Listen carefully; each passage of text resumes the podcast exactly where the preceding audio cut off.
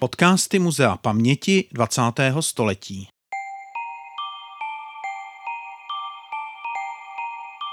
O Lenonově zdi v Praze a stejnojmené publikaci Muzea paměti 20.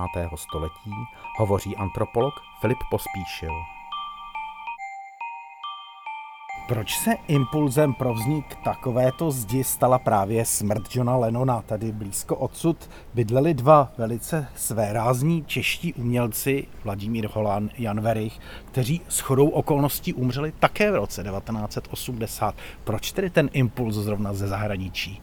Samozřejmě je potřeba si uvědomit, že tady na té zdi už se něco odehrávalo vlastně před tím rokem 80 a byly ty celá řada různých nápisů s tématikou, řekněme, nonsensové nebo i býtnické a podobné poezie, různých poetických výkřiků a podobně.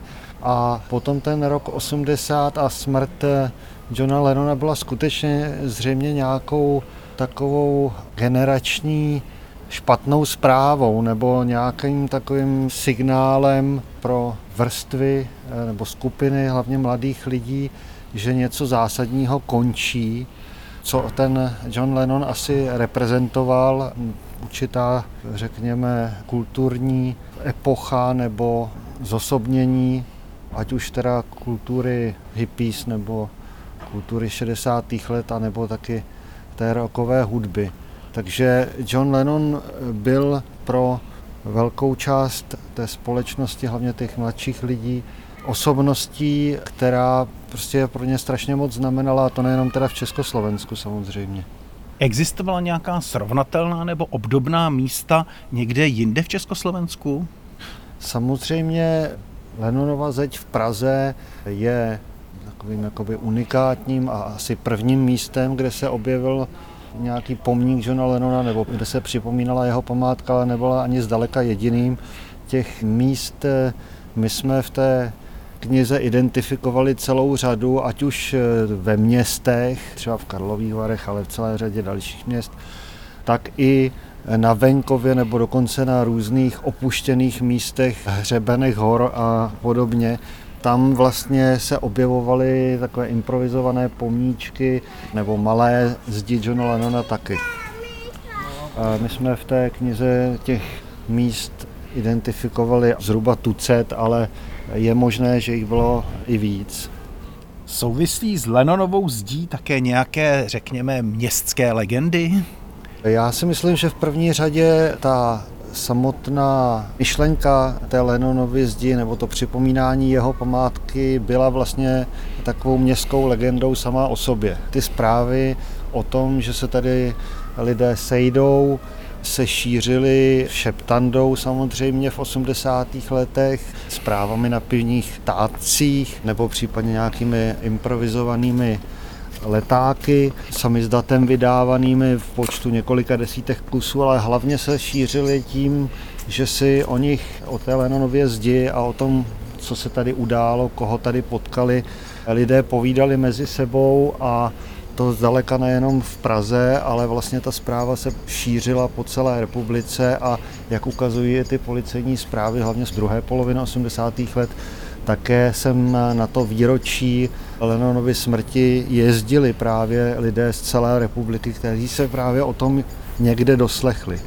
A doslechli se o tom buď od kamarádů, spolužáků, anebo také v některých případech vysílání zahraničního rozhlasu. A jak byste z kulturně antropologického hlediska popsal příběh té Lennonovy zdi, hlavně v těch 80. letech? Tak jak rozumím vlastně tomu vývoji nejenom té zdi samotné, ale i těch schromáždění okolo ní, tak v první řadě to bylo nějaké místo, kde vlastně si lidé chtěli zažít nějaký pocit svobody nebo pocit toho, že jsou mezi sebou, že nejsou nikým organizováni nebo kontrolováni, ale že si vlastně sami rozhodují o tom, co napíší na zeď, nebo s kým se potkají, nebo co si řeknou, nebo co si mezi sebou předají za materiály. Takže vlastně v průběhu těch 80. let to bylo takové jakoby místo, řekněme, nejprve spíše setkávání, zamyšlení, zastavení. Potom jak začaly růst eh, ty protesty právě okolo toho výročí, tak vlastně už to bylo i od určité chvíle vlastně vyjádření nějakého, řekněme, nesouhlasu.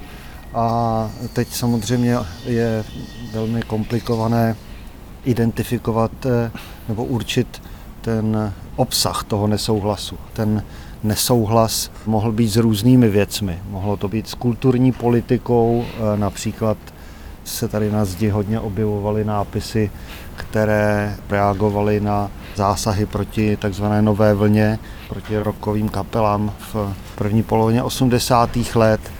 Pak se tady objevovaly petice, a to už bylo okolo toho roku 85, 86 různé mírové petice nebo protesty proti jaderným raketám. Objevovaly se tady protesty i proti povinné vojenské službě a samozřejmě i protesty potom proti tomu policejnímu násilí. Navzdory, kterému ti lidé sem přicházeli vlastně jak si riskovat eh, to, že buď teda přímo tady proti ním ta policie zasáhne, nebo potom hlavně, že tady policie legitimuje, budou mít problémy ve škole nebo v zaměstnání.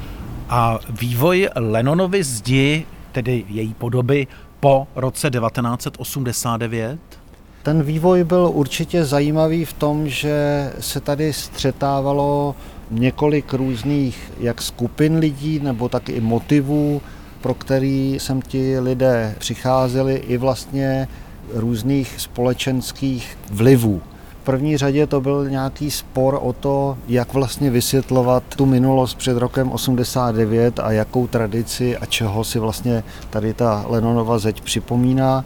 A druhý takový spor byl o tom, vlastně jestli ta zeď je jenom o tom, co se stalo před rokem 89, anebo jestli má nějaký význam i v té současné době nebo v té době popřevratové.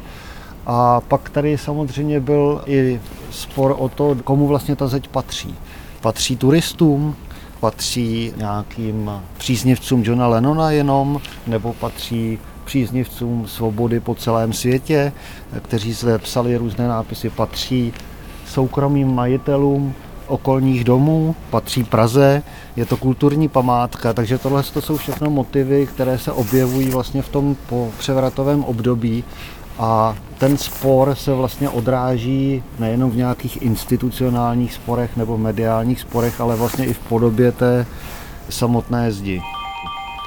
Říká na závěr spoluautor nové knihy o Lenonově zdi, antropolog Filip Pospíšil.